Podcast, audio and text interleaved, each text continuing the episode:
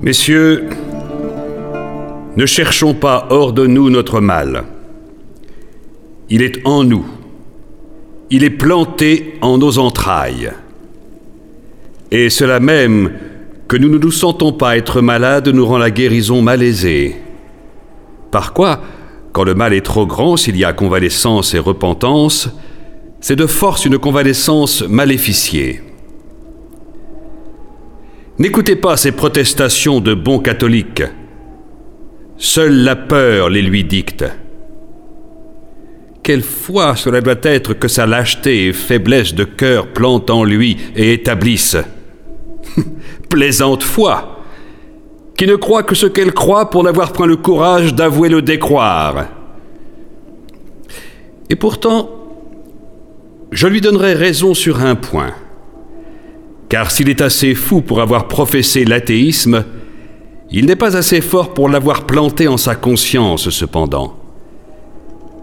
Si vous lui attachiez ici même un bon coup d'épée à travers la poitrine, vous le verriez vite joindre ses mains vers le ciel. Par la justice du roi, c'est ce que je vous propose de faire. Par le supplice, nous l'arracherons aux horribles ténèbres de l'irreligion. Sur le fagot, vous le verrez prier, et vous sauverez ainsi son âme, s'il est encore temps. Mais plus encore, nous sommes là et c'est un devoir auquel nous ne pouvons faillir. Je vous le dis sans aucun doute.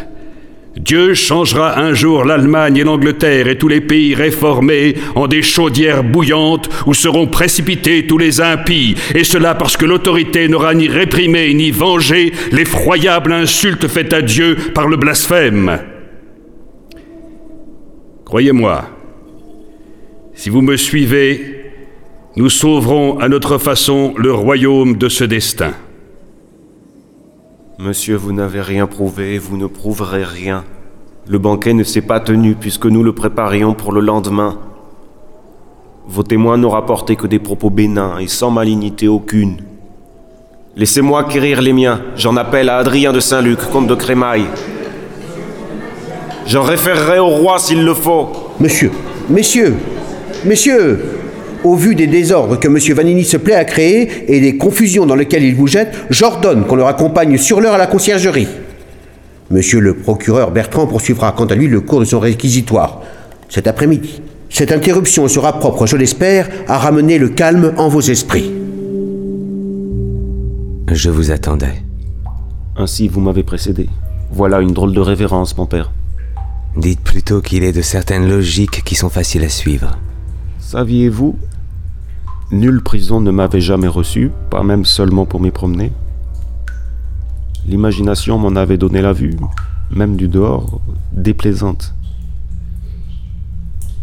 Et quoi J'ai retrouvé ici mon calme ancien. Je vous en prie, asseyez-vous.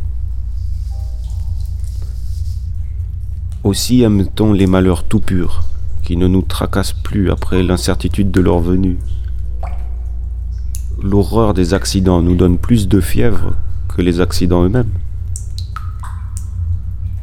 Notre âme, si nous en avons une, n'a que trop souvent besoin d'aucune cause matérielle à s'agiter. Comme si seules des rêveries d'avenir sans corps et sans sujet la pouvaient régenter et s'émouvoir. En philosophe, j'essaie toujours de m'en défaire. Votre confiance est désarmante. Que dites-vous de votre procès? Vivons au présent, mon père. Ils n'ont rien prouvé. Je ne parierai pas sur son issue. Certes, il est peu probable qu'il me permette d'y retourner désormais. Il me faudra donc le continuer en le rêvant. C'est ce qui me gêne le plus. Comme je vous le disais, notre imagination est souvent plus terrible. Moins lourd est d'endurer soudain un malheur sûr que de souffrir longtemps la peine de le craindre. Puisque nous en sommes là, continuons donc pour nous-mêmes. Nous aurons plus vite fait d'aller aux causes véritables. Théorique Nous verrons bien.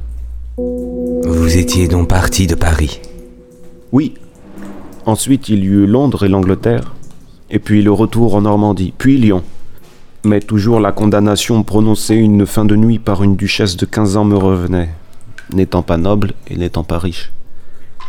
Enfin, il y eut Toulouse. J'aurais voulu arriver avant la nuit. Pourquoi voulais-je aller à Toulouse? Je suis ainsi que ces hommes qui ont peur du précipice et qui silencent eux-mêmes. Tout s'est passé depuis comme si j'en avais eu préscience.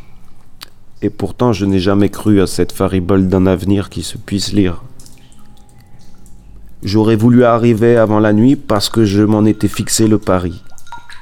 La course en était engagée depuis le matin et nous l'avons perdue, mon serviteur et moi, à quelques lieues de Toulouse, nous obligeant à nous coucher à la claire étoile. Je me souviens parfaitement de ce bout de ciel sous lequel nous avons dormi.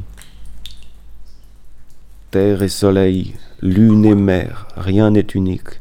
Tout va se répétant par des nombres infinis.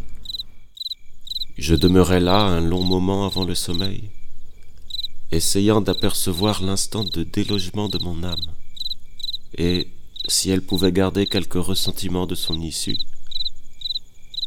Parfois je rouvrais les yeux, et je m'émerveillais du branle minutieux qui imprimait à la voûte céleste sa rotation.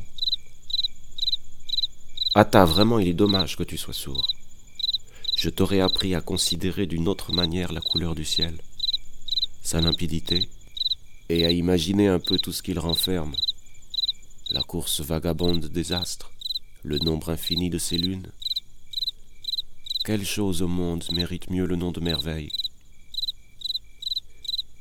Et pourtant, lassé d'une vision si constamment offerte, personne ne lève plus les yeux sur cet improbable miracle.